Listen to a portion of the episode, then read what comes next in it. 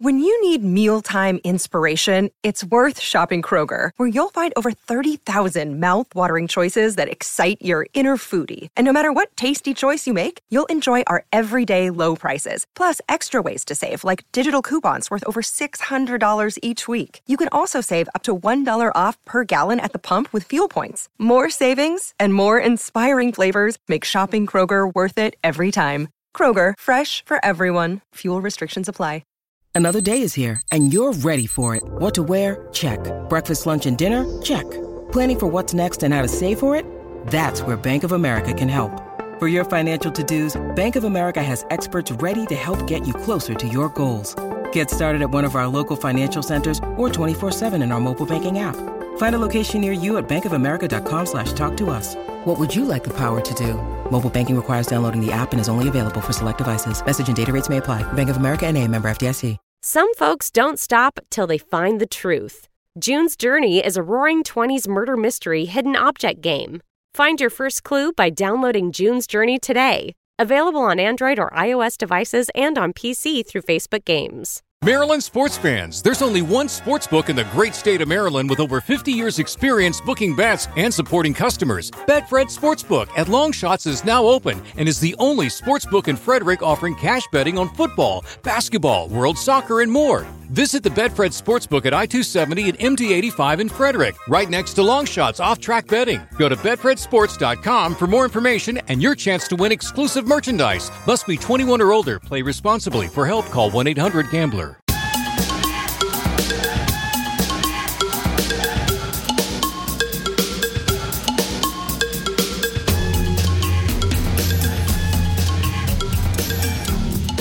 Hello, and welcome to episode number 32 of The Music Plays the Band on the Pantheon Podcast Network. I'm your host, Rob Koritz of the Dark Star Orchestra. I hope you all are safe and well. Well, we're still on the road as I start this, but I was able to finish it up in St. Louis as I'm home for a couple of days in the middle of this run. Uh, even though it's only for two nights, it's still great to come home and see the family for just a minute. We've had a great tour so far, and it should be over right now but we're going back out to make up our New Year's run this weekend. Uh, so it'll be uh, New Year's Eve, April Fool's kind of thing.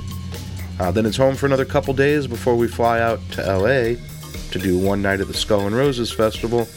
And after that, we get a good month off before hitting the Southeast and making our way up to the Dark Star Jubilee in Ohio over Memorial Day weekend. As fun as the tour has been, though, I guess our big news is about Europe. That's right, we are very excited to be going to Europe in September to commemorate the 50th anniversary of the Grateful Dead's Europe 72 tour. We had wanted to match up the dates and do the tour this spring, but the timing wasn't quite right. But we will be able to recreate a few of the shows in the very same rooms that they were originally performed in. We've played in Europe on many occasions, but never on a tour this extensive. We're going to be hitting England, France, Germany, and Italy, so super, super excited about that. I'm also very excited to bring along as my guest today Grammy winning harmonica virtuoso Howard Levy. Howard might be best known to many of you as a member of Bela Fleck and the Flecktones, but he's also recorded with Paul Simon, Donald Fagen, Dolly Parton, and a host of others. He's a fan of the Dead, and their paths crossed many times over the years, and he has some great stories to share. Also joining me today is Patrick Higgins from Last Fair Deal out of the Hampton Roads area in Virginia. So, as always, I'm glad you're here. And before we get to the first segment, I humbly ask you to support the podcast any way you can. There's the monthly Patreon subscription with giving levels starting as low as $5 a month, which gives you exclusive bonus content, including outtakes, expanded interviews and segments, videos and stories from the road, and much, much more. You can also make a one time contribution through PayPal, and a portion of all proceeds goes to the Rex Foundation, the charity started by the Grateful Dead. You can find out about all of this and more at www.themusicplaystheband.net. And wherever you are listening to the podcast, please rate, like, and review. So let's get right to it. Here we go.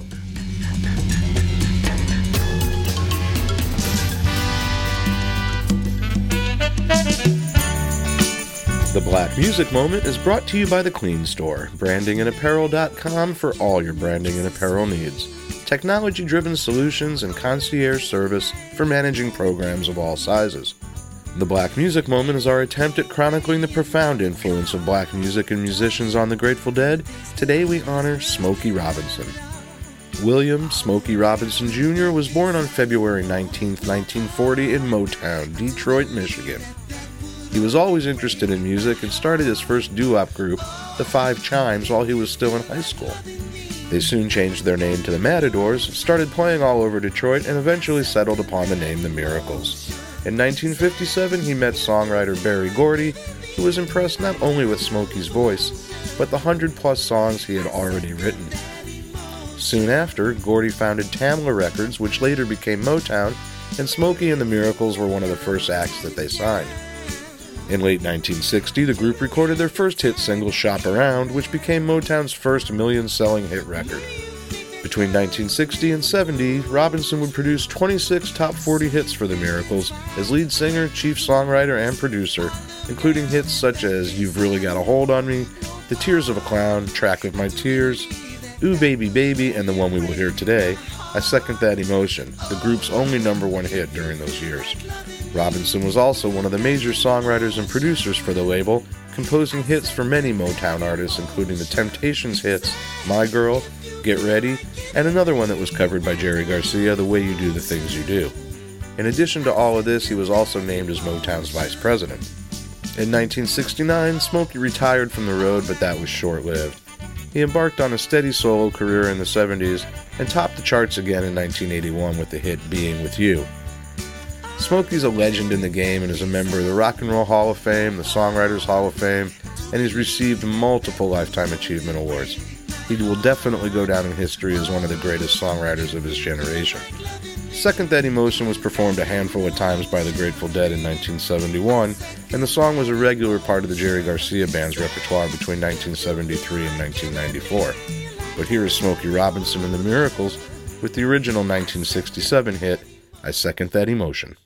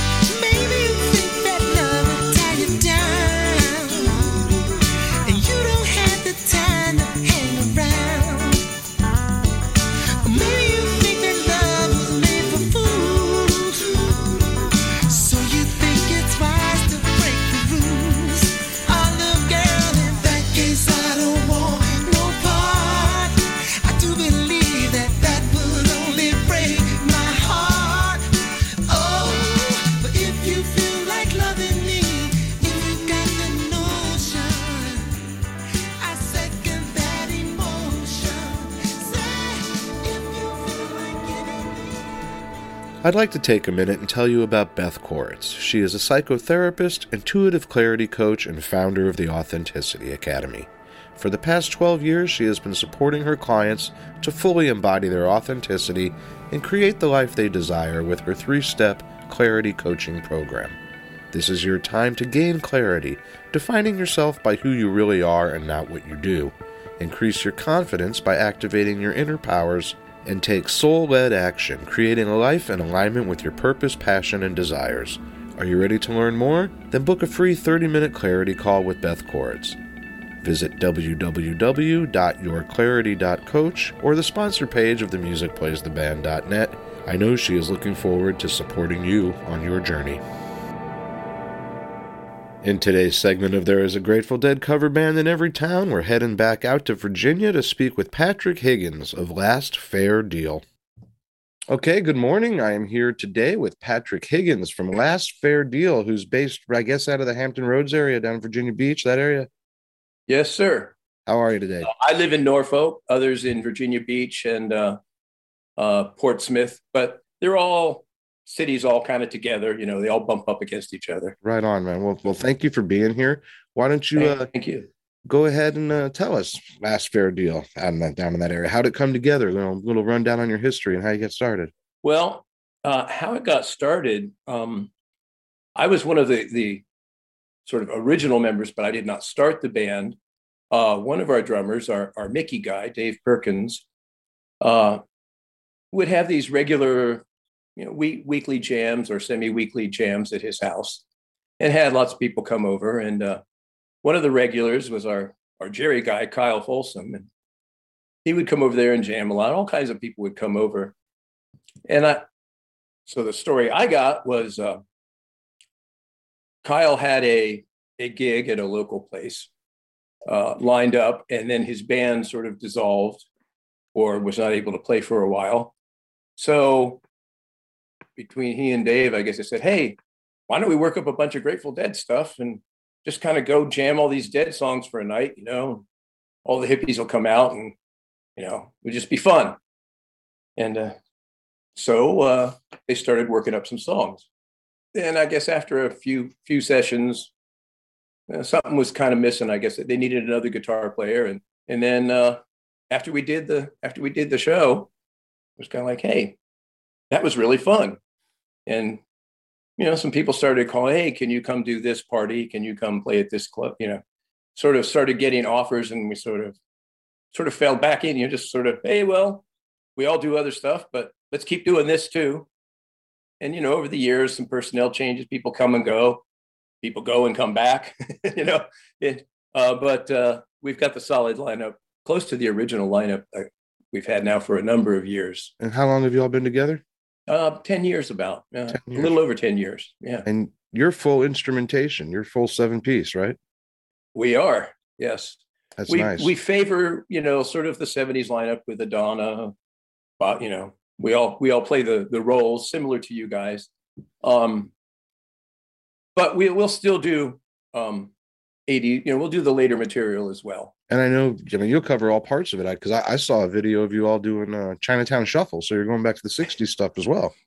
Uh, yeah, we'll go way back. Um, our our girl singer Sherry Lynn, she really really likes Pigpen.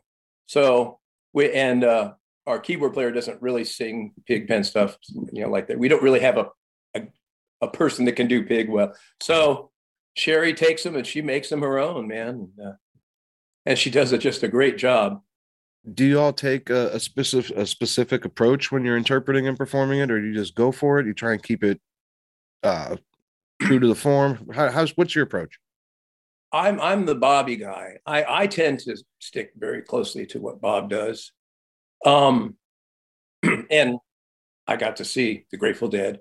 Now our age range in the band is like mid late 30s to 60. So some people didn't get to see them, but there's you know this stuff is so well documented. Right. you know people see videos and all that. So um what we really try and concentrate on is the vocals. We really want our vocals to be right. We like the heart you know a lot of folks say oh grateful dead oh they, they sang like well they didn't. Those guys were good. they had good vocals. They had and really creative harmonies too. Right. and quirky and we try and dig into that quirkiness. Um and so you know we really put an emphasis on the vocals. Uh, and then musically we we like to get the body of the song correct and certain signature things that happen during jams. We use the jams a little bit more to launch into um, expressing our ourselves. You know still sounding grateful dead grateful dead-ish.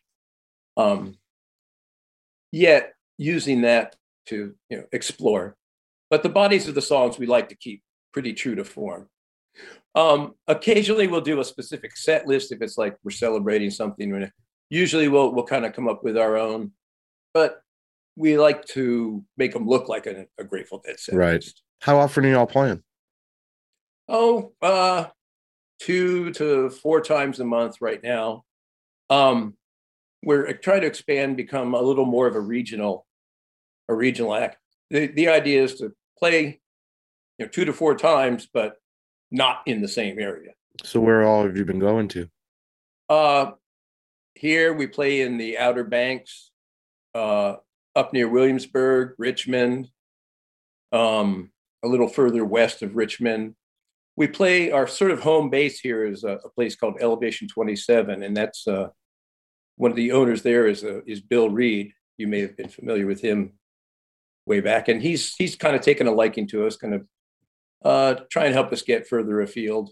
That whole area down there. I mean, we come to Norfolk quite a bit, and it, there's a lot of bands in that region but Hampton in particular is a favorite stomping grounds for the dead. You know, of course, they played a couple of legendary shows there, some big bust outs down there. So obviously, the scene is really strong down there. What can you tell me a little bit about your local scene? Well, I'll tell you, the local scene as far as dead, there, there's not a lot of Grateful Dead acts down here. Richmond and DC have tripled in in the number. I mean, it, they just exploded in those areas. Um, there's really just a couple of us down here uh, doing it. There, there's some people doing some acoustic based things down here too, but there's there's a lot of deadheads, a lot of hippies. Uh, the beach is a great place to be a hippie. right. Um, I moved down here in like 2001, and to me, this area uh, is about as similar to the West Coast as I found in the East what what for you what is it about i mean there's a whole community that comes and sees you i'm sure and you see a lot of the same fans and what is it about this music that that creates this community this subculture if you will in your mind?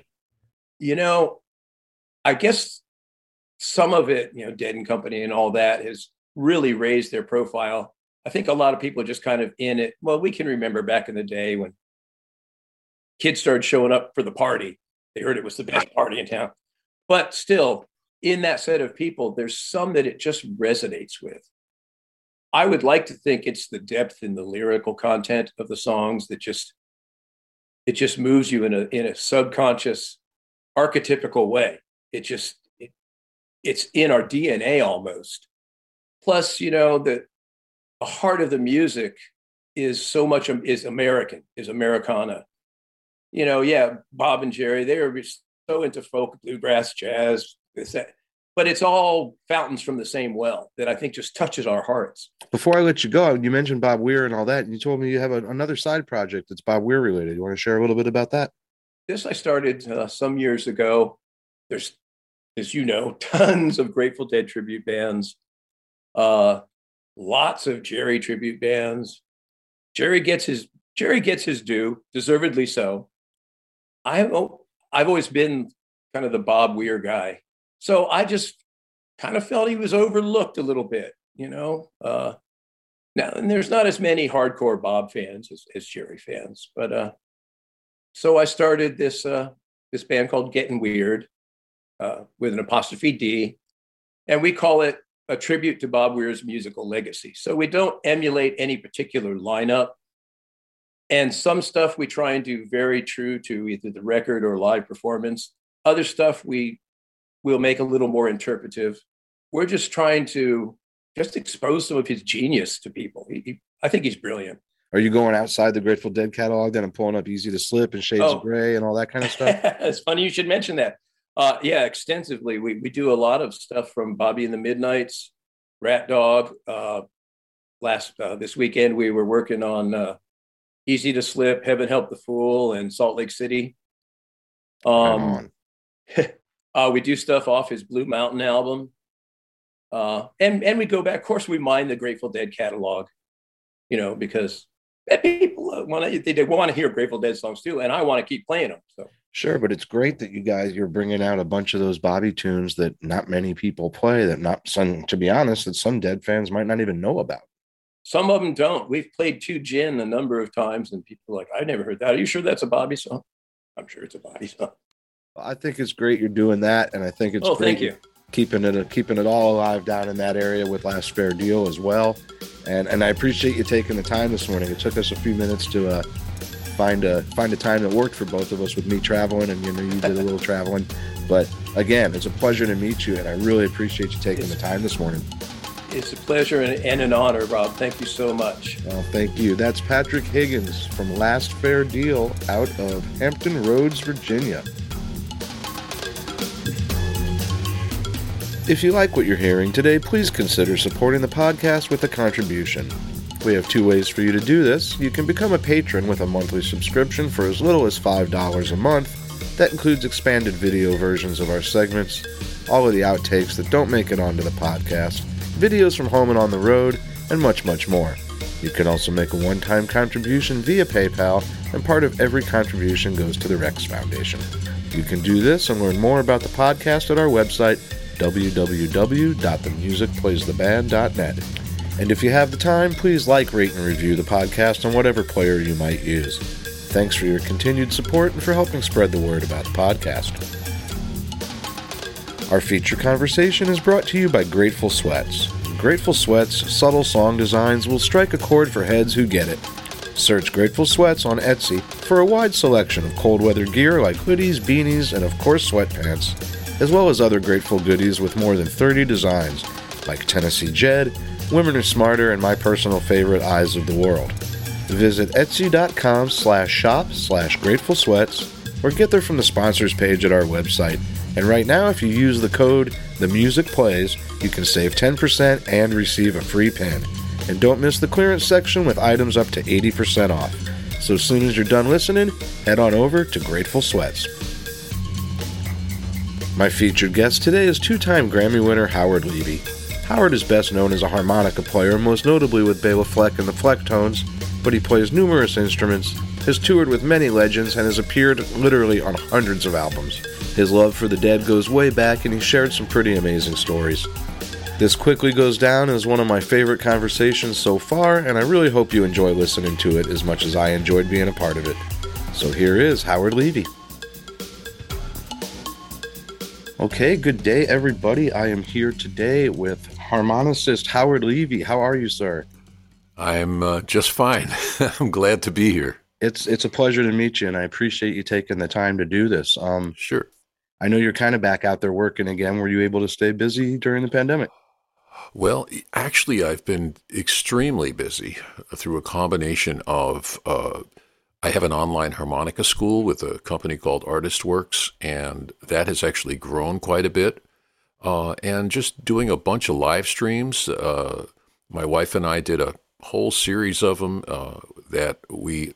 The first one we did, we gave all the money that people sent in to the uh, Greater Chicago Food Depository. Nice. Uh, that was like right in the at the worst part of the pandemic uh, in late uh, 2020, and uh, and I've been recording a lot of tracks for like albums that I'm making on my own, and also for many other artists, maybe maybe 50. I I, I can't. I've lost track, like a lot. So um, I've actually honed my home recording skills quite a bit That's fantastic. You know, being able to, with the technology today, to be able to keep working during all this is just amazing, isn't it? Yeah, it's been um, it's been a journey, and uh, I also got the virus right in the beginning of it. Uh, I was I was extremely sick, but uh, managed to avoid going to the hospital, and uh, and I recovered fully. But it was very scary. Wow. I don't want to really talk about it much, but it was uh, it made me extremely, and my wife got it after I got it. A milder case of it. It made me extremely cautious about getting out there and playing again. for But sure. I'm gonna, I'm gonna, I'm gonna start doing that um, actually in uh, in May. with with in Chicago, or you going on the road?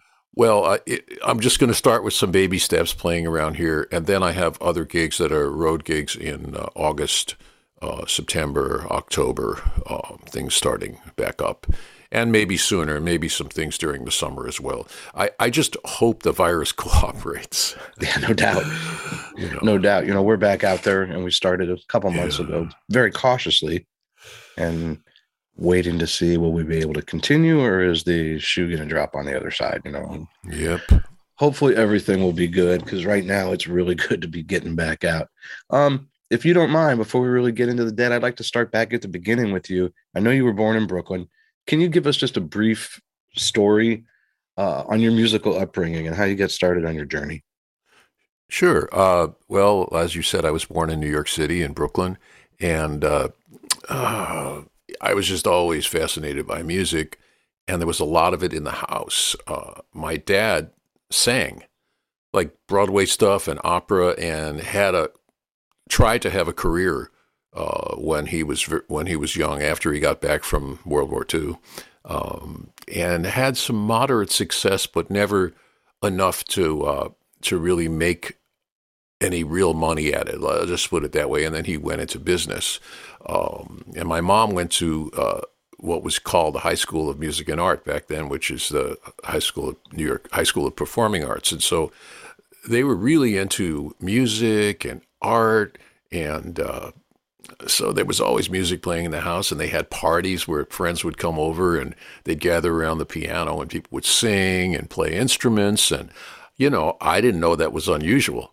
So uh, it was just something that uh, music seemed like very natural to me, and I started playing piano. Uh, they, I finally got them to agree to give me piano lessons uh, when I was about eight and a half years old, and I immediately started improvising. So I guess I had been like listening to stuff and had that desire inside me. Um, and then I ended up going to the Manhattan School of Music uh, for piano and theory every Saturday for four years from age nine to 12. But I, I just kept improvising. Like every, anything I heard that I liked, I would imitate it, you know, whatever style of music it was. And, uh, and then after my strong classical music period, I started listening to the radio more and, and uh, you know, listening to all the, all the stuff, the wide variety of stuff that was played on so called hit radio back then, which included everything. You know, you'd you'd hear Jimi Hendrix and um, Ramsey Lewis and Bert Kaempfert. You know, like these goofy instrumental tunes, uh, novelty songs like uh, "They're Coming to Take Me Away" and all sorts of really weird things that were on so-called hit radio. So I I listened to everything, and uh, then when I was a teenager. Um, I got turned on to blues. Uh, and I first heard the great Chicago blues harmonica players. And I was playing piano before that, you know. Uh, and this blew my mind, and that's what led to me uh, picking up the harmonica. I'm trying to make the story short. It's a You're doing story. great. I'm actually going to back uh, up and ask you a question about that. When you were, you know, you're knee deep in the classical thing, how did the the the teachers the instructors there react to this kid who just wanted to improvise and was listening to music outside the classical realm were they cool with that or was that a no-no oh yeah they they actually were they i was one of the few kids at manhattan uh, who improvised and there were tons of of kids who played great but not too many composers or improvisers um, and sometimes i was a very i was really lazy about reading music and so if I heard someone else play a piece, because they had these little student concerts all the time, um, and my teacher assigned me the piece, I would kind of remember how it went. So if I got to a part where it was hard to see, I go, I think it kind of goes like this. And I understood harmony. And so I would play stuff that it wasn't what was on the page, but it didn't sound wrong. It drove my teacher crazy. Because uh, I was just like, I think it goes like this, you know. So she, it drove her nuts, but she understood, and uh, the school understood. Uh, so sometimes I got to play my original things in concerts, and they actually uh, recommended that I study in Paris with Nadia Boulanger when I was 11 years old, and she's the probably the most famous uh, music teacher uh, of the mid 20th century. She taught Leonard Bernstein and all sorts of other really great musicians like Berto Gismonti, the great Brazilian uh, guitarist and composer, and uh, and I didn't know who the hell she was, and my parents are going like, I, we can't move to France for six months. I mean, and I agreed. I said, I, I, I how could I do that? You know, I'd miss my friends, and but anyway, so that the school definitely understood that my ability, my natural ability, was something that uh, was substantial. You know, right um, and so, you know, when you have something like that, it's just a matter of how hard are you willing to work at it to instead of being like a flash in the pan, like, oh yeah, he's so talented, you know, this kind of thing. And how hard are you willing to work? And do you really want to do it as a profession? You know, uh, do you want to be a professional musician? And how does that work to be a professional musician? And so these are things I kind of wrestled with. Um, and uh, after I got into blues, I uh, I discovered jazz, and uh, actually John Coltrane is what uh, was my initial uh, exposure to jazz was listening to a Coltrane album and having it blow my mind. Right so on. I didn't start out like first you listen to the older stuff and no, you listen whatever grabs you, you know, pulls you into that universe. And so and then I would go out to every club that I could in New York City to hear all the greatest jazz musicians. And they didn't care if I wasn't old enough to drink. They would let me in anyway, you know, right. and say, drink a Coke and sit here at the Village Vanguard or the Gate or wherever I went. Um, and uh, and around the same time, I was also going out to what was then called the Village Theater and later became the Fillmore East, and listening to all the great rock. I mean, it's so hard to even call it rock. I mean, like music, musical acts that came through New York City, which were you know everybody. Right. And that's where I first heard the Dead, actually. You started to allude to it, and I kind of cut you off and, and made you back up. I apologize. So, but you're you're so accomplished as a keyboard player, and you heard the Chicago Bluesmen, and that's what drew you in. Can you tell me a little bit more about just all of a sudden this awakening to the harp? Well, yeah, because growing up in New York, New York's not exactly a blues capital, you know? right? Uh, but uh, blues is in all American music, and every American person who lives and breathes hears it and absorbs it to a certain extent. Um, and so when I heard these guys um, it was so a kind of combination of like primal and uh, at the same time there was a lot of sophistication to it too. It was surprising, uh, and and just the sound of the harmonica was something like, oh man, listen to that! I thought the harmonica was like a, a little kid toy. I had no idea anyone could make a sound like that on it. And as a piano player, it was very appealing to me because. Uh, you know, with a piano, you have to go to it and it weighs up like 900 right. pounds and you have to like make sure that you know you can get into a room that nobody else is playing it and you, you know you harmonica you can put in your pocket and take it with you anywhere it's kind of subversive in a way uh, and uh, one of my buddies um, in high school taught himself how to play really well inside of a few months and i thought well he was the drummer in the little band we had the drummer can teach us. I, knew that was coming, man. Surely I could do this. So, uh, so uh, the first thing that happened is uh, we went out to hear uh, some blues uh, at a club called the Cafe A Go Go on MacDougal Street. Uh, yeah, this is a long story, but I'll make it short. And it was a double bill of James Cotton and Paul Butterfield at their height, both of them with their greatest bands. And this absolutely blew my mind. And I said, I gotta, I gotta learn how to play the blues. And uh, you know, I figured out all sorts of stuff on piano. And then it was like maybe I could even play the harmonica, you know, and, and carry this thing around and sound like that. So I was like, uh, I guess I was 18 when I bought my first harp, or 17, I don't remember. Um, so uh, yeah, that's how that started. And then uh, but like I said, at the same time, like right after that is when I got into jazz, and so like the, these two things were going together in my mind, and I wasn't really paying that much attention to classical music anymore. As you're as you're starting out on that harp, who are like, are there enough harp players out there to be an influence? I'm I really oh, yeah. don't know. Oh yeah, no. The the guys that I was uh, influenced by were the great Chicago blues players. It was Little Walter and Junior Wells and Paul Butterfield. He was my personal favorite.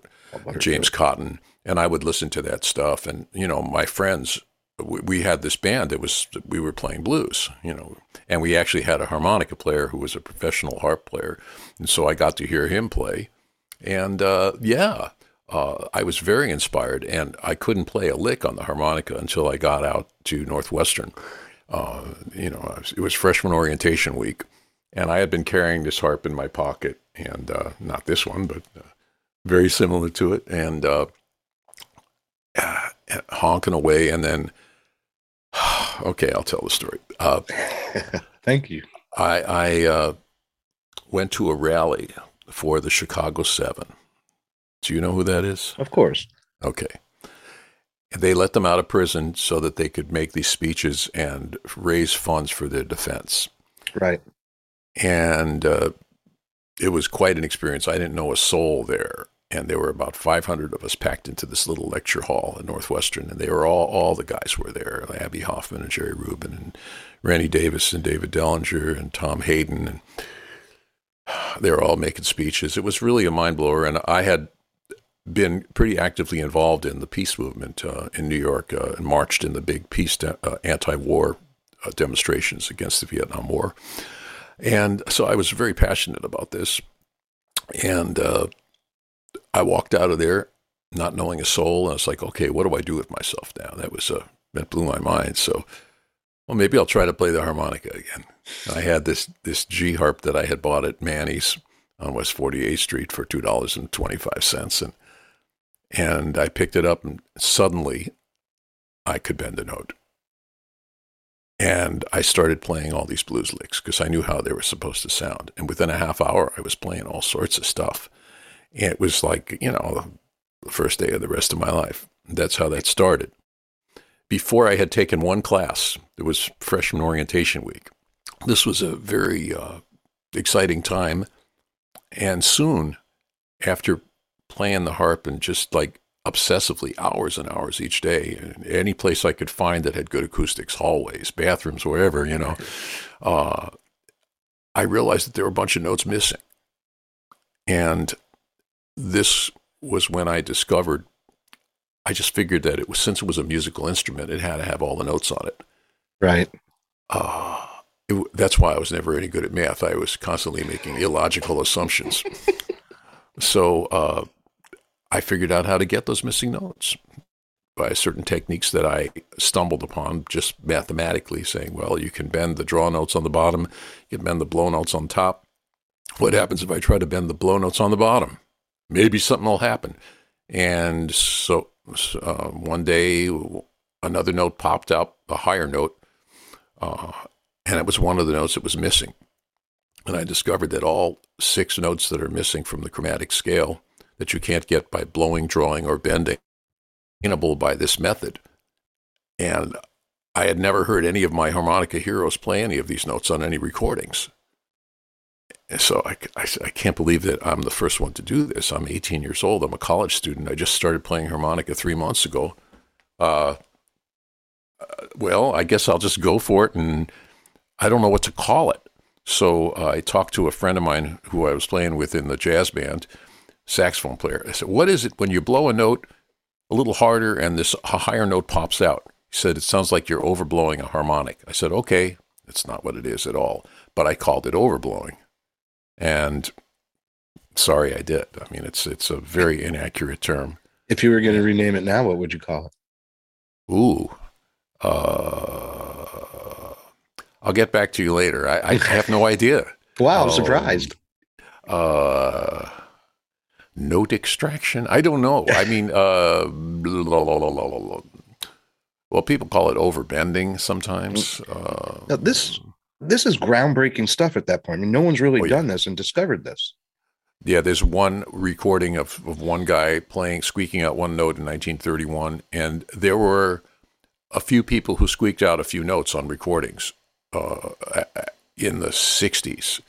And there was one guy who was really trying it for a while, and he gave up uh, but I'm the first one to to take it and run with it. And it was not a generally known thing among harmonica players at all.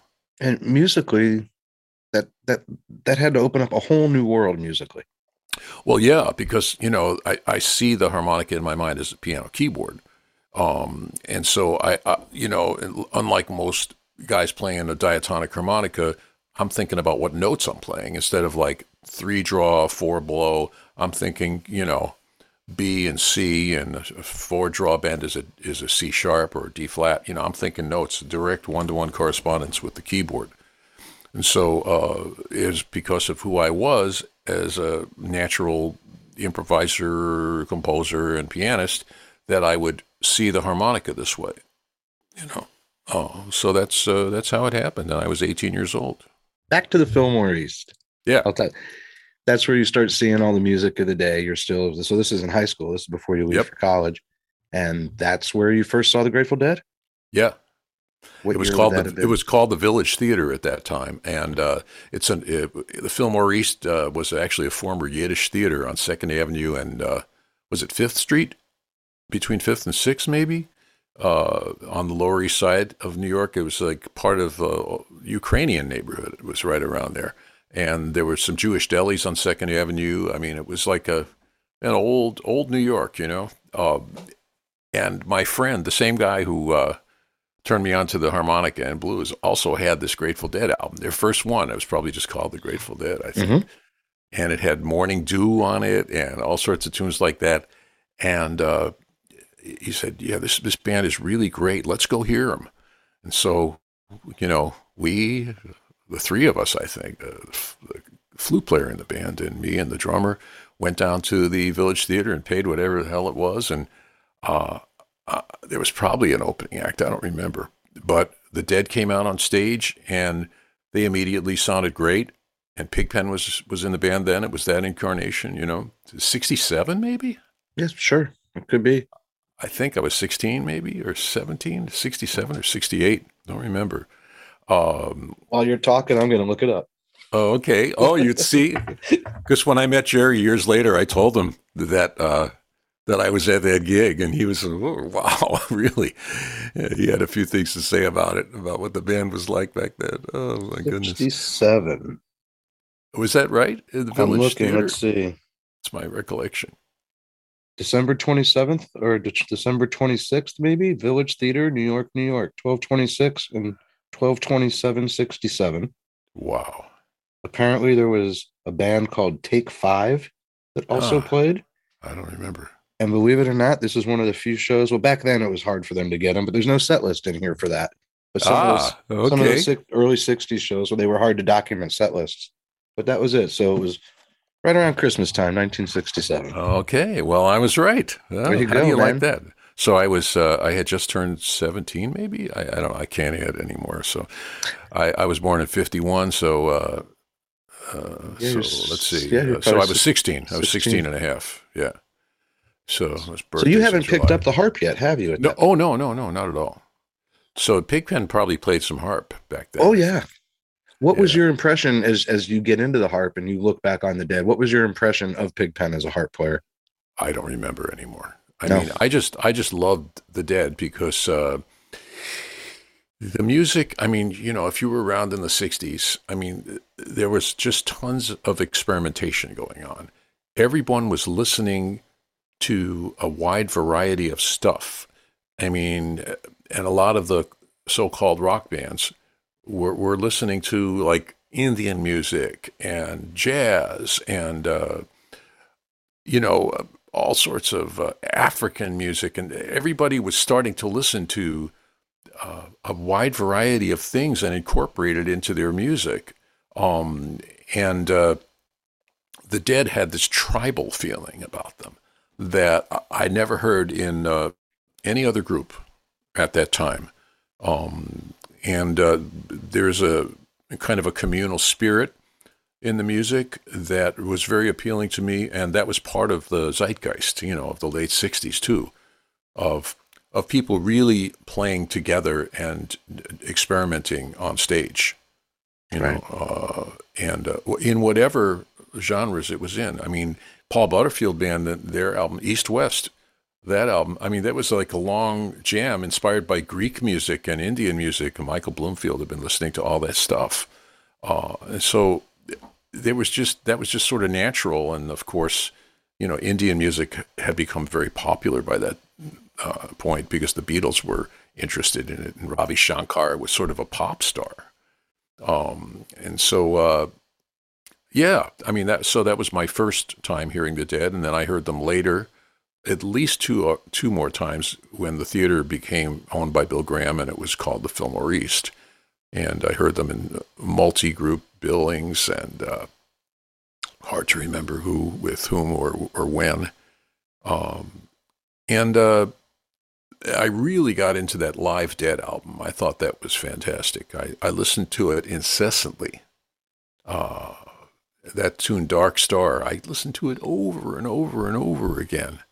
Uh, as a college freshman in my dorm room, uh, maybe I had a cassette of it. I don't remember anymore. I know I had the, the vinyl. As as the dead progresses through the 70s, do you keep up with it or are you off on your own musical journey and it comes out of your consciousness?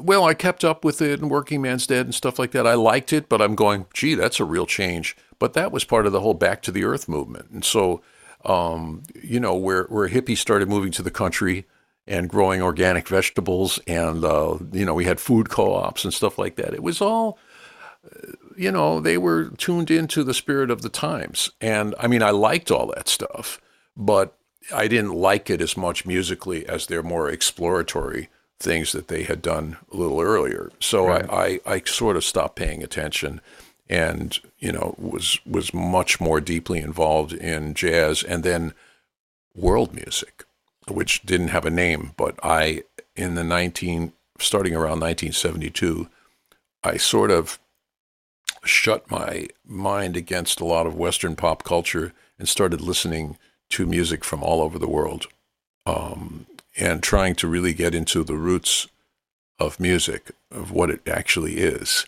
from many different cultures, and uh, sort of forming a musical map of the world in my head. And then I started learning a lot of other instruments as well. I started playing um, guitar and mandolin and flute, saxophone, uh, African uh, balafon, Chinese guzheng, which is their like a koto type instrument, all sorts of different ocarinas and uh, flutes. And uh, so it was sort of, uh, you know, this musical journey inward and outward that I was involved in. And I was working in day jobs in factories. I mean, I had gone to school for a year and a half, dropped out, moved back to New York City for a year and a half. I played a lot on the street. I, that's when I started learning all these different instruments. It's, a, it's a long life, I'm telling you. It's, it's hard to encapsulate it. No, that's that. I, I, didn't realize you'd gone back to New York. I thought you stayed in Chicago after you were done with school there. No, I, I moved back to New York. I got a gig playing uh, in an off Broadway show that uh, that was on a theater on McDou- yeah, in a theater on MacDougal Street. That the show closed on opening night, leaving successful. me high and dry. And uh, uh, it's a long story, but uh, so when did you go back to Chicago? Well, I, I was in New York for a year and a half, and I came back to Chicago in June or July of '72. And and you were part of this whole this this this scene that was going on there. There's roots and folk and songwriting and jazz and blues, obviously in Chicago. Mm-hmm. But you got you know Steve Goodman and Tom Paxton and John Prine and all these guys. What yeah. what's the scene like there? And there any, do you feel any connections like between that and the Dead? Um, I don't know about that. I mean, but I I did uh, tour and record with uh, Steve Goodman and John Prine and uh, and Tom Paxton actually and uh, Bob Gibson and I played on a lot of Flying Fish albums with uh, and Rounder uh, with uh, that were recorded in uh, in Chicago. And it was starting around you know I was working I was working in factories and did all sorts of weird day jobs and was teaching out of my apartment. And my my career really started in earnest in Chicago in 76 and that's when I kind of exploded on the scene and uh, uh, started my own bands and uh, you know started touring with these with with, with Steve and John. And uh, and then um, after I got through with that uh, I actually started a, a jazz quintet called No Bad Vibes which I finally released a, an album of undiscovered tapes. I I stole a page from the Dead's book. I call it From the Vaults. There you go, man. I have a series called From the Vaults, uh, volumes one through four. And, and you were just actually, holding on to these for all those years, and then decided to do something with them. I didn't know that they existed. So the, the recordings I had forgotten I had done them. I forgot I wrote some of the tunes on the NBV album. Wow! Uh, it was recorded in 1980 in in a studio here and then some live stuff that I discovered on uh, once I had my attic redone, discovered all these cassettes. Yeah. Oh, what a feeling to find that. Yeah, it was uh, shocking. I mean, I remembered one tune that wow. was a 14 minute long um, duet with tabla uh, with a, a, fantastic musician named Willie Schwartz who learned tabla from Zakir Hussain, basically. Zakir Hussain's actually about to go back on the road with Mickey Hart for the first time in about 15 years. Ah. So they're putting Planet Drum back together with them and Giovanni and Sikiru to oh, do some shows. Really? That, I heard that on the original tour. I was at the Vic, Vic Theater in Chicago, and uh, Giovanni played his uh, solo where he played rumba clave with one hand and a conga solo with the other. And I, I was there with Paul Wertico, actually. And wow. I, f- I fell out of my chair onto the floor when he did that. I yeah. saw them a little later, I guess, in Chicago, though, at the Park West. Uh, and uh, same lineup and David Garibaldi on drums and oh. just mm, mm. um I want to go back to we're talking about Prine and Prine you go on the road with him he's a, a singer songwriter one of the masters much like Robert Hunter in my book but mm-hmm. my question would be playing with a songwriter like Prine or playing in an imp- improv improv based group like the Flecktones is one more satisfying or do you find different kinds of joy by the way you approach it? Well i mean the thing with Prine i, I never thought i would do it for a year. I mean I, I love playing good music with whoever you know and whatever style i'm i you know i've played on i don't know how many 400 albums by now maybe maybe more. And so i'm, I'm used to like being a hired gun. I'll go in there and just try to play the best possible most appropriate inside the music stuff on whatever instrument I'm hired to play. That's part of what I like doing. You know, that's another side of my personality. And and also I played on several thousand commercial recording sessions in Chicago known as jingles, where, you know, you get there and they shove a piece of music in front of you, the clicks track starts, you put your headphones on and you play, you know. Uh, and so I'm a, a studio pro, you know, but I didn't think that the John thing would last for a year of touring. I mean, it was uh, it was it was fantastic, but I didn't want to do it for a year. I was originally hired for three months, and uh, you know, John was a genius, and I really loved him, and we had a great band. But uh, I told people that to play the Prine gig, I had to forget ninety percent of what I knew and play the remaining ten percent with hundred percent of my soul. Love it, love it. And, and I love I loved it. And you know, I we were touring. I was playing multiple instruments. I had we toured with a B three and a grand piano, and I would play them at a ninety degree angle from each other. Uh, and I also was playing harmonica, mandolin, uh, penny whistle, steel drums. After a while, because John said, "I'd like to play. I'd like you to play steel drums on this tune." I went, "Okay." I bought steel drums and I practiced them and I played it on that tune and accordion, soprano sax. I don't even remember what else. Wow, but, it's you know amazing to be able to be that versatile and fill that many roles for somebody. It's a beautiful thing. Well, I, I, you know I was much more into learning instruments than I was uh, as a keyboard player. Like so many keyboard players were getting into like synths and stuff like that, and I never was interested in it. I was um, interested in acoustic sounds. So I say, oh, listen to this sound. Instead of like push a button on a keyboard or manipulate some some waveforms, it was like, I want to play a flute. You know, right. listen to that. I want to feel what that feels like. And so I, I learned a lot about music from the inside out through the instruments. You know, the to, instruments are my teachers. To learn all those different instruments, all those different fingerings, all those different positions. Mm-hmm. You know, with the piano, again, the guy presses the button, but he plays the same keys. Yes. Um, while you were with the Flecktones, that your path starts to cross with the Dead, and on more than one occasion. Yes. And I, I know the first, I believe the first time would be you all opened for the Jerry Band in 1990 at the uh, Greek Amphitheater in uh, Berkeley. Is that the first time you meet Garcia? Yeah. And I had no idea that he had been a banjo player. You know, Bela's the one who told me about that, and that you know I don't remember how he lost his finger, but that, that's why he couldn't uh, continue to pick his banjo. brother his brother accidentally chopped it off while they were cutting wood with an axe. That's right. I knew it was some sort of. I thought it was construction, but it was uh, okay. yeah, chopping wood, and his brother Tiff took it off. Damn. Well, and, and that kind of ended his banjo playing days. What would you? What do you remember about that? And what was your impressions of the music and Jerry as an improv- improviser? Oh, I mean, I was a huge fan of Jerry's playing. I mean, I loved it. I mean, he he had uh, to me, he was like one of the great voices of American music when he played guitar.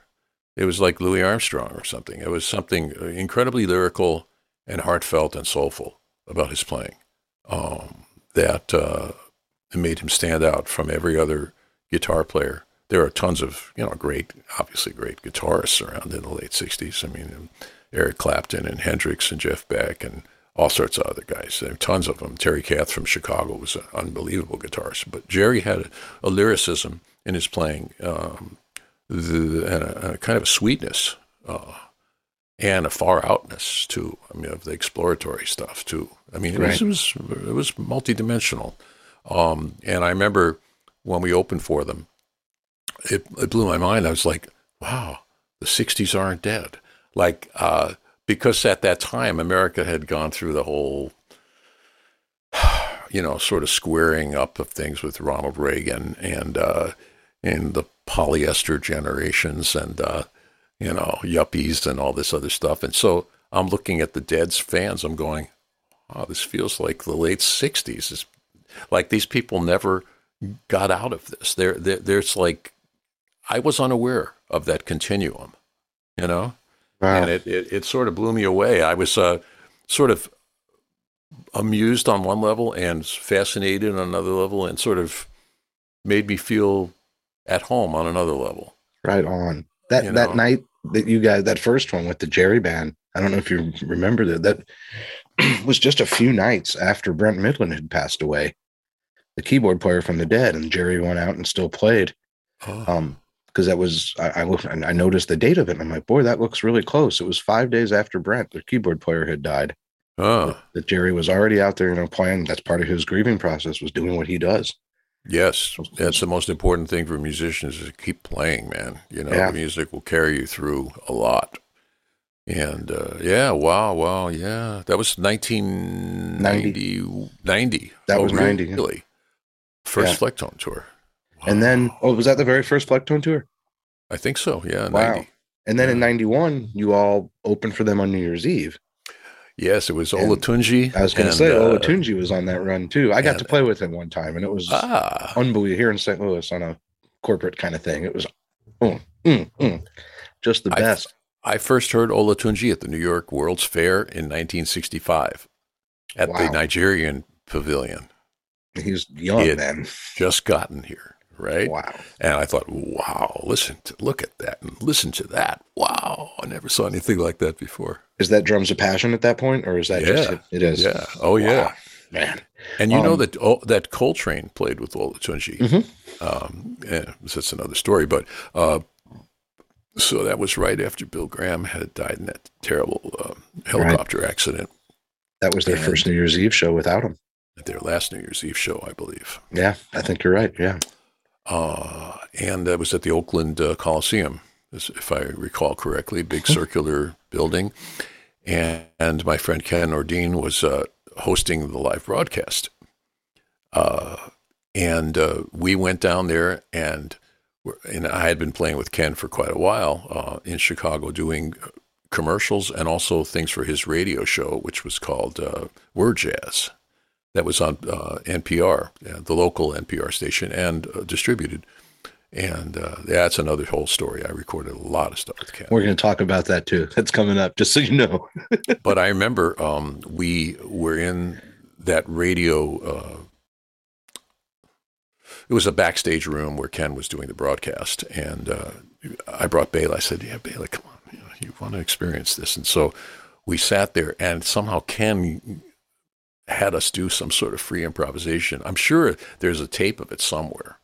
Uh, and and Bela, we walked out and he said, Howard, what just happened? I said, it's Ken. it was because uh, I, I mean, I had no idea at that point. I, I, I, guess Ken had told me that Jerry was such a big fan of Ken's. Uh, and Ken's uh, basically sort of like freeform radio, but uh, like way more than that. And uh, he was uh well we'll talk about it later if you want but yeah i'm glad was, you brought him up because yeah. i did want to talk about that because in 91 which is just not too long after that new year's eve show i guess you and tom waits and joe craven and grisman and jerry recorded an album for for ken the, the devout catalyst album hmm. and is that how that all came about i mean you were already friends with ken from oh, yeah. the chicago days how did how did that group come together to do that album well, um, Dan Healy, uh, you know, was engineering it, and uh, it was just sort of a general discussion that Jerry really wanted to do this thing, and uh, with uh, the band with Dave, you know, with Dave's quartet with Jim Kerwin and uh, Joe Craven and uh, maybe just the trio. I can't remember. I have an actual photograph of it downstairs that one of Ken's grandsons gave me. But uh, Ken insisted on bringing me along because I was you know, the person that really understood his thing. And he was a little afraid of just jumping into it with those guys because I, I could kind of read his mind and figure out what he really wanted. And I was very familiar with some of the lyrics that, that he wanted to do with those guys with different music than we had done with it. And so it was kind of a, you know, I was a, an important ingredient in Ken's mind for this thing. And uh, we did it at the Dead's uh, studio and facility there in uh, what was it in San um, San Rafael. San Rafael, thank you. Right down the street from uh, San Quentin. yeah, yeah, on Front Street there, yeah. Uh, Front Street, that's yeah. right. Yes, yes. And uh, that was an experience meeting Dan. Dan was such a trip. He's still is is he still with us? Oh yeah, he's and he's still a trip. He actually came on the road with Dark Star and ran sound for us for a couple. Well, oh really? We were between sound and this is years ago, and he came and got on our bus and did a couple tours with us and mm. taught us more than we could have ever learned any other way. Yeah, he he's really kind of a genius. Yeah, he really uh, really is. Well, it was that was a fantastic experience for me just meeting him. Yeah, and then of course uh, hanging out with Jerry and and and talking with him and you know, it was fun doing the album. Um, Jerry wasn't in the best shape when we were doing that. He looked, he didn't look good, and he wasn't dressing well, and you could just tell he was kind of, you know, at, at, at loose ends. You know, right. Let's just put it that way. Uh, but he was brilliant and funny, and he had a, he had a very uh, sardonic sense of humor, and uh, and I enjoyed talking with him when we were when we would hang out in between tunes and uh, he was uh, yeah, incredibly smart guy. Right. I read I read that uh, um, Dennis McNally, the Dead's publicist, wrote mm-hmm. about that album. he wrote that it contained no retakes, no touch ups. It's voice meets fingers, words meet jazz. What was the process in making that happen? Was it, you know each song has I listen to it, and each song has its own musical vibe. So is is Ken giving direction what he wants out of this musically, or are you guys just going for it? To a certain extent, Ken would say, "Yeah, why don't you play kind of a a groove that sounds like a snail walking through a garden?" I mean, he would say things like that, you know, whatever it might be. Uh, you know, kind of a finger snapping thing, you know. And, and so we would just someone would just start because everybody there was had the ability to do that kind of thing. to pick up on on subtle uh, verbal suggestions right. that um, everyone kind of understood what Ken was about, you know. And uh, yeah, it was probably my first time, my first time playing with David. I think so. I don't remember. Maybe I had met him before with with the Flecktones. It's possible. So this was ninety two or ninety three. No, it was ninety one, I believe. Oh, wow! So I was still in the Flecktones. Okay, yeah, it was ninety one. And and at that time, Gar- Garcia, David Garcia, and Grisman are like right in the midst of a really prolific time. They're doing a ton of recording, and they're making albums. Yeah. Was their chemistry evident to you? I mean, could you oh, see yeah, that? Yeah. Oh, oh, absolutely. And uh, we did a live gig too.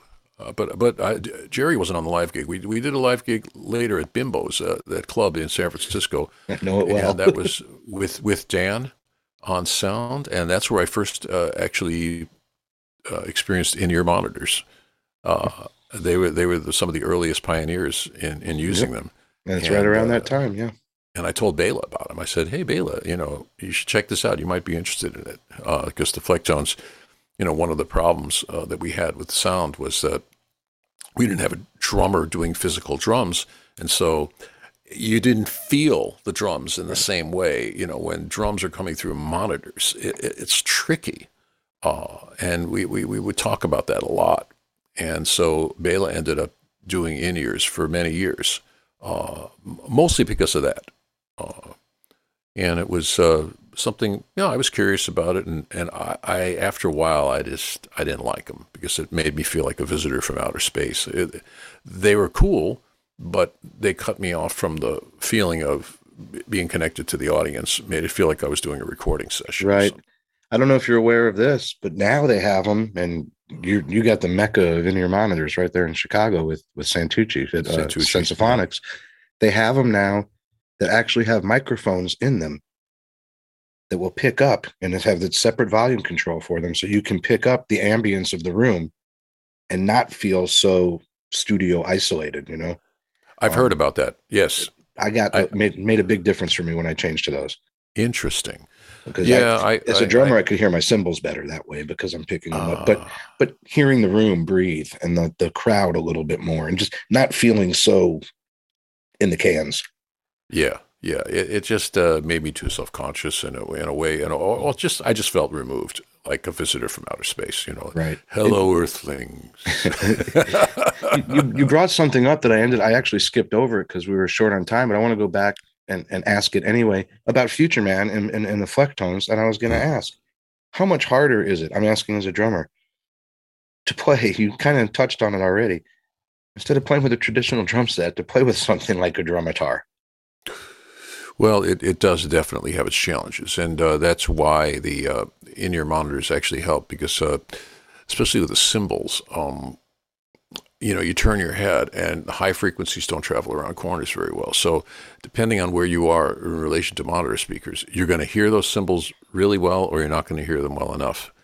And also the the uh, the the variation in dynamics levels are much more extreme.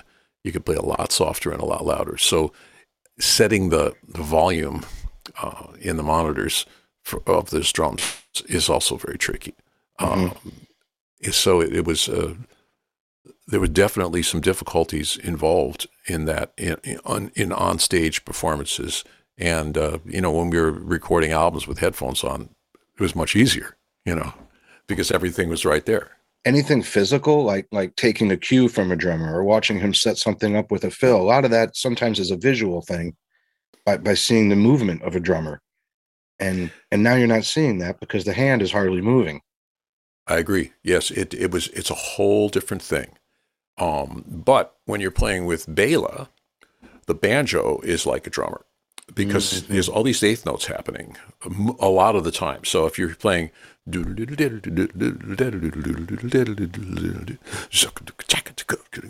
like in a in a bluegrass band, uh, the banjo player, everybody is part of the drums. You know, just like in a Latin band, all the percussionists are part of one big drum set. Uh, so in a bluegrass band, you got the snare on the, on the mandolin, and then you have like the guitar playing the chords, almost like the wash of the cymbals in a weird way. Um, and the banjo is like a whole drum set. Of course, there's a bass player. Bass um, player's kick drum. and, and, and so the uh, the Bela's time. I mean, banjo players are obsessed with time, and if you watch most of them, they don't move very much, and they don't have many much facial expression because that machine like time has to be present at all times in their fingers with doing those banjo rolls.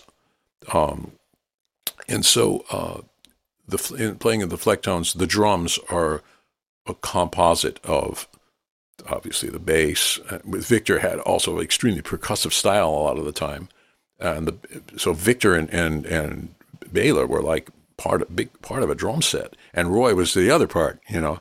So uh, and he's really a, a kind of a genius and uh, inventor. And you know that was one of the reasons the Flecktones had so much chemistry is that all four of us uh, were similar in terms of uh, innovative approaches to our instruments, or, or in Roy's case, inventing his instrument. Right. And so we had the, a, a similar kind of spirit of exploration and discovery, and uh, also of composition. I remember seeing it, and now that you've told me when it started, it had to be an early tour, especially with the room you were in here in St. Louis. God, never seen anything like what Roy was playing at that time in a little basement bar called Cicero. Cicero's. yeah, man, I was at that show. Um, Oh, that was those were great times. I had never seen any music like, you know, I'm 19, 20, 21 at that point. I've never seen any music like that. And I've certainly never seen anybody doing what Roy is doing. No one had done it before, you know? No, I, and and he had to explain. He had a little rap that went along. Uh, you know, because people thought like, where are the drums coming from? Like, is it a sequence? Are they playing with a click track? And I mean, no one understood what was going on. Yeah. Uh, and most people in the audience were mystified after the first tune or two. So uh, yeah, It- it- it was- Cicero's yeah, I remember that place. little basement place. Was it Yep. was it painted red and black? It was. Yes, you're very good. With a, a low enough ceiling that you could put your drink on the I beam above your head. it Um, was a um, great place. yeah, it was. I, I played there a million times with my original bands. Can't tell you how many bands I saw on their way up in in Mm. that room. You know, back in the early '90s. Mm. in, in when I was arranging this interview, um, you mentioned to one of my co-producers that you were at the last Grateful Dead show in Chicago, Yep. and you had a story you'd never told, but you would like to share. Am I am I on point with that? Yeah. Well, that was one of those things, man. It's like I'm trying to remember. Um, uh, don't tell me of like, was it ninety three? No, what year was it? It was ninety five. Okay, yeah, I, my memory is a little hazy on what year.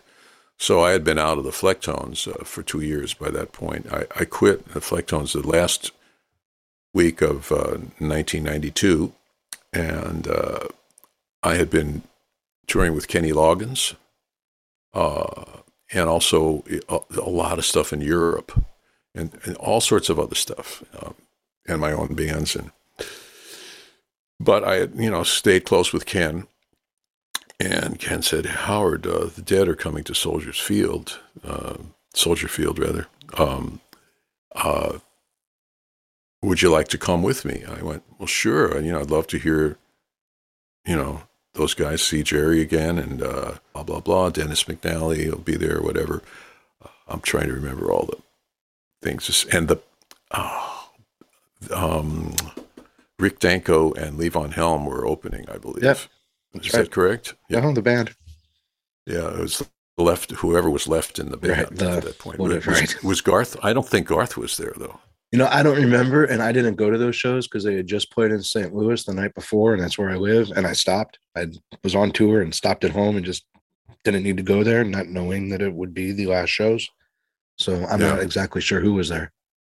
But I had met uh, I had met uh, Rick Rick before, and I you know I, I have a a very great love for the band and a big soft spot in my heart for Rick Danko. May he rest in peace. Uh, and the, some of the tragedy that he went through when his son died. Um, and they looked to all the wor- the worse for wear. I mean, Yeah. Rick looked Rick looked terrible. I mean, I think he had been doing whatever he was doing, and he didn't sound good. His voice sounded shot. Like I was, oh shit, you know, you know, somebody who I love so much. I was disappointed that that he didn't sound better. And the Dead got out there, and uh, Jerry didn't look very good, and he was playing like through a fog, and he was playing like he was on the wrong frets some of the time. And I'm like, when he walked on stage, this is why I was married to my first wife at that point, and I turned to my wife. I said, "He looks like death." Just saw it, felt it. I said that to her. I said, I mean, there was something profoundly different. And I was very upset at the way he sounded.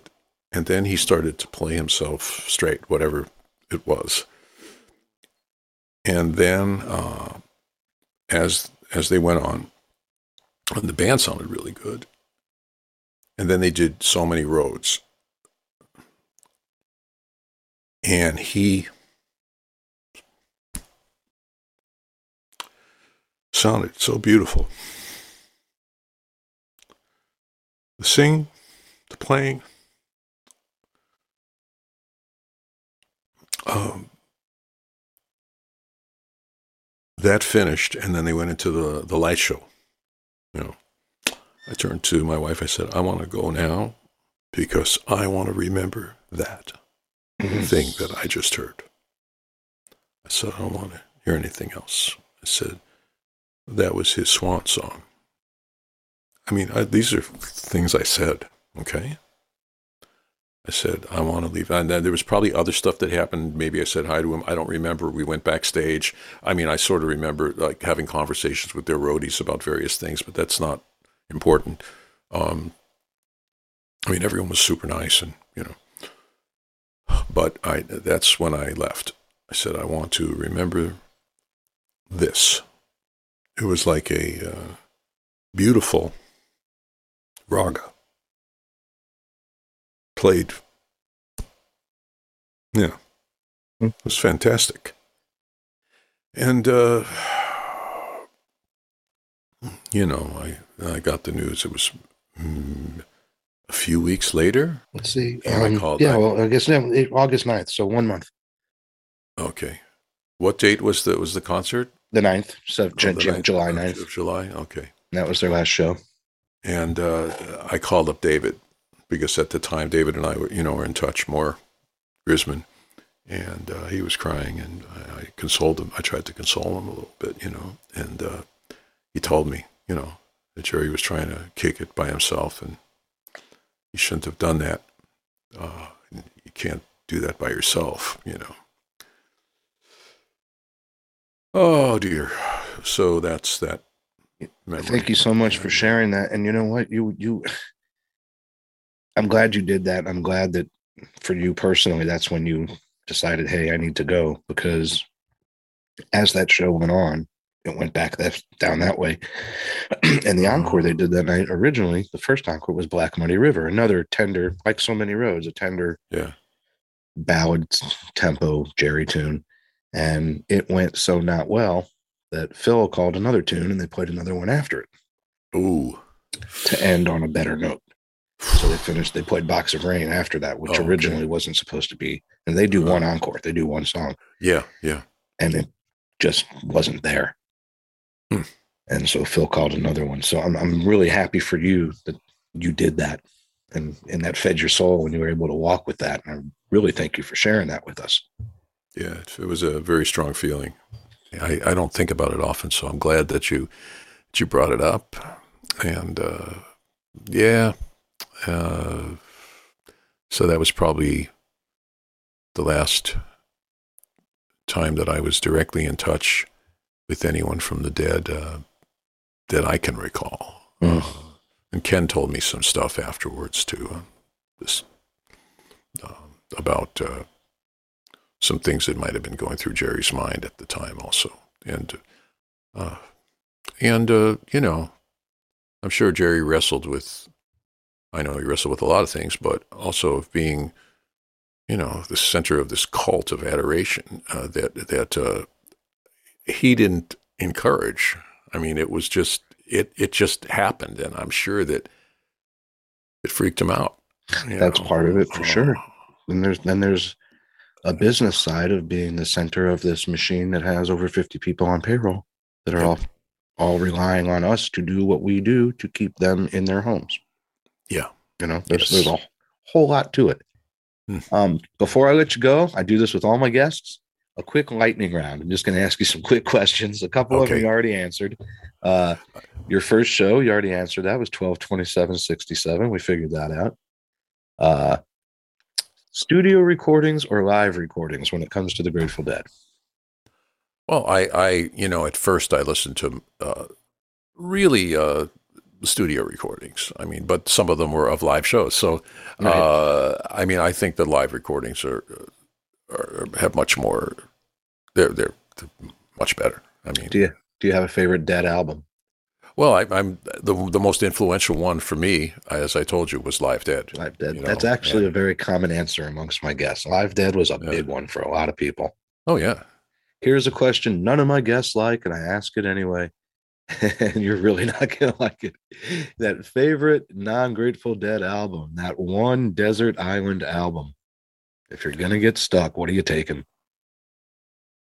besides one of my own. Um, Patoom. Uh, uh, um, that's a really tough question. I mean, I'd have to say uh, uh, something that I would constantly learn from.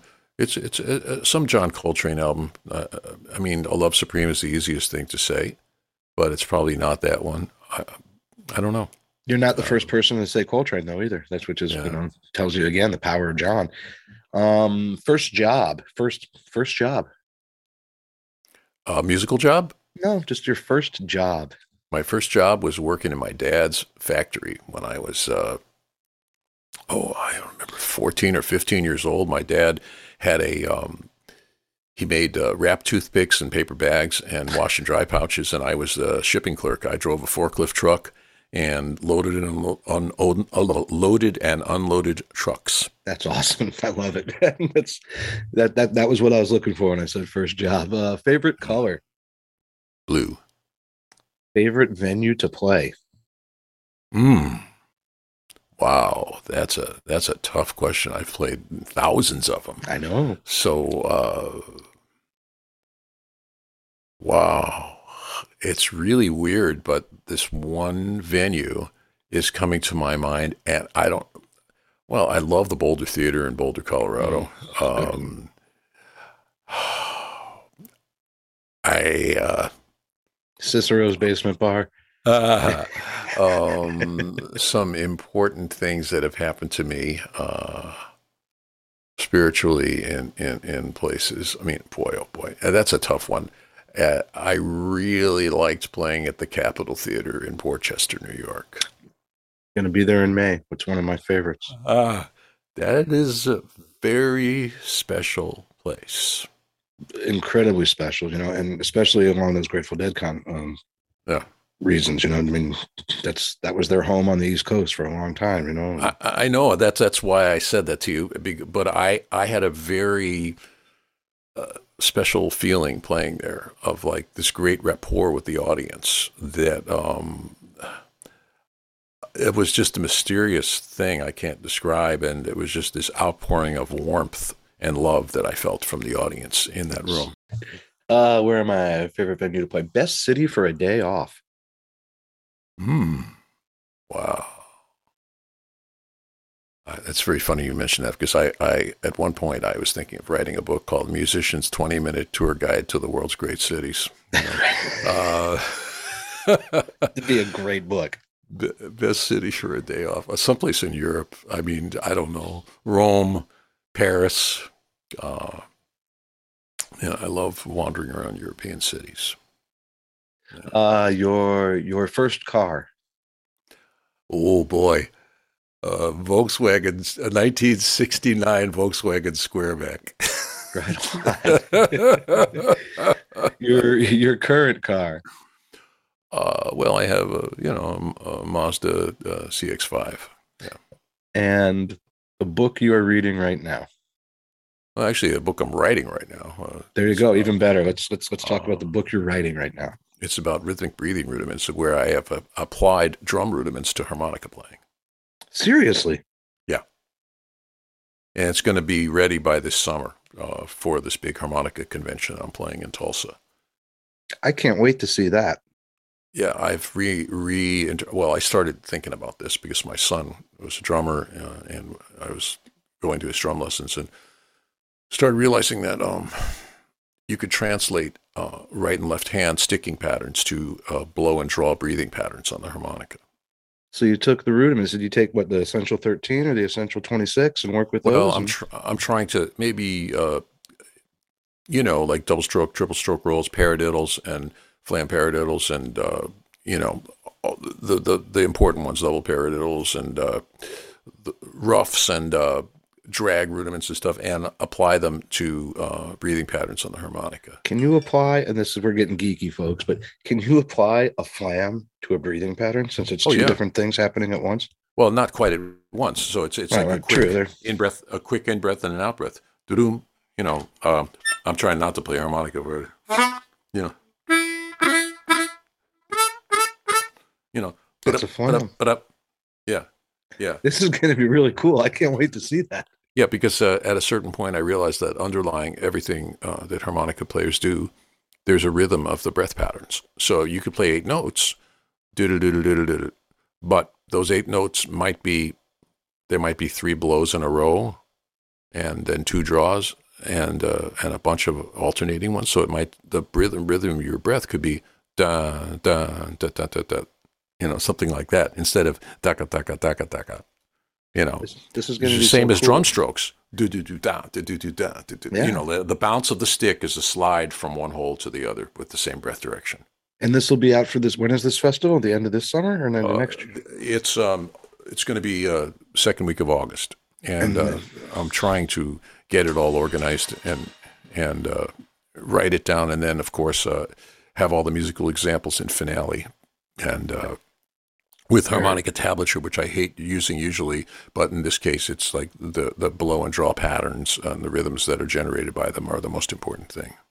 So cool, man. Good luck with that. And please let Thank me know you. when it's done because I can't wait to see it. And thank you so much for taking so much time out of your day and talking with me. And I know my fans are going to really, really enjoy this. I know I have. I've learned a lot. And it's been a pleasure to meet you. Yeah. Likewise, man. Hopefully, next time we come to Chicago, maybe, maybe you'll be in town. Come in and play a little pig pen with us. I, I would love to really, uh, and it's been it's been a total pleasure, man. And so, uh, just be safe out there on the road and stay healthy and uh, and keep the faith. Right on. Thank you very much. Ladies and gentlemen, that's Howard Levy. Well, that brings us to the end of another episode, and I'd like to thank Howard Levy and Patrick Higgins one more time. I'd also like to thank my sponsors, Grateful Sweats, The Clean Store, and Beth Koritz at YourClarity.coach, and of course the Pantheon Podcast Network for bringing me into their family. You can check out their 70 plus music related podcasts at www.pantheonpodcast.com. If you enjoyed the show and would like to support the cause, please consider a monthly Patreon subscription that offers some great bonus content every week, or you can show your love with a one time contribution. And please remember that a portion of your contribution will go to the Rex Foundation. Get info about this and everything else related to the podcast at our website, www.themusicplaystheband.net. Any love is much appreciated as we try and keep the show rolling along. The Music Plays the Band is produced by myself and the production and songwriting team Brothers Lazaroff here in St. Louis, Missouri. You can find out more about them at www.brotherslazaroff.com. The opening and segue music you are hearing are remixes of portions of DSO drum segments that are produced by my drumming partner Dino English. I'll be back in two weeks with episode 33. Until then, stay safe, stay healthy, and please stay vigilant. We're on the good side of things and we want to stay there, so let's uh, all do everything we need to to make that happen. Thanks for being here. While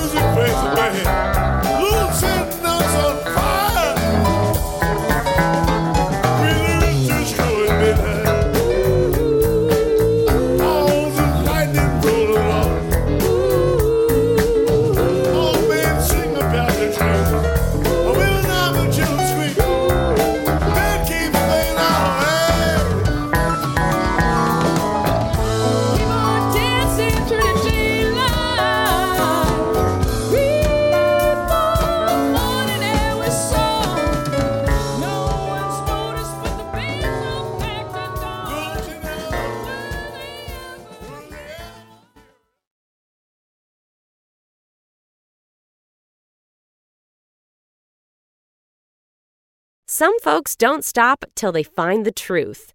June's Journey is a roaring 20s murder mystery hidden object game. Find your first clue by downloading June's Journey today. Available on Android or iOS devices and on PC through Facebook Games. It's NFL draft season, and that means it's time to start thinking about fantasy football. FantasyPoints.com features industry leading experts and prognosticators using proprietary hand charted data to help you score more fantasy points. FantasyPoints.com is the place to go for whatever kind of fantasy football you play. Whether you play fantasy football, daily fantasy sports, or do a little bit of everything, Fantasy Points has the meticulously researched content to guide you to victory. And why wait for the fall? Fantasy Points also covers the new spring football league, the UFL. Join the guru, John Hansen, Scott Barrett, Joe Dolan, and other massive names in the fantasy football universe with an exclusive offer. Use code Pantheon for 15% off any fantasy points package, including the all in package, with access to every article, tool, and data nugget that Fantasy Points has to offer. That's fantasypoints.com and code Pantheon for 15% off at Fantasy Points. Fantasypoints.com. Code Pantheon. Score more fantasy points.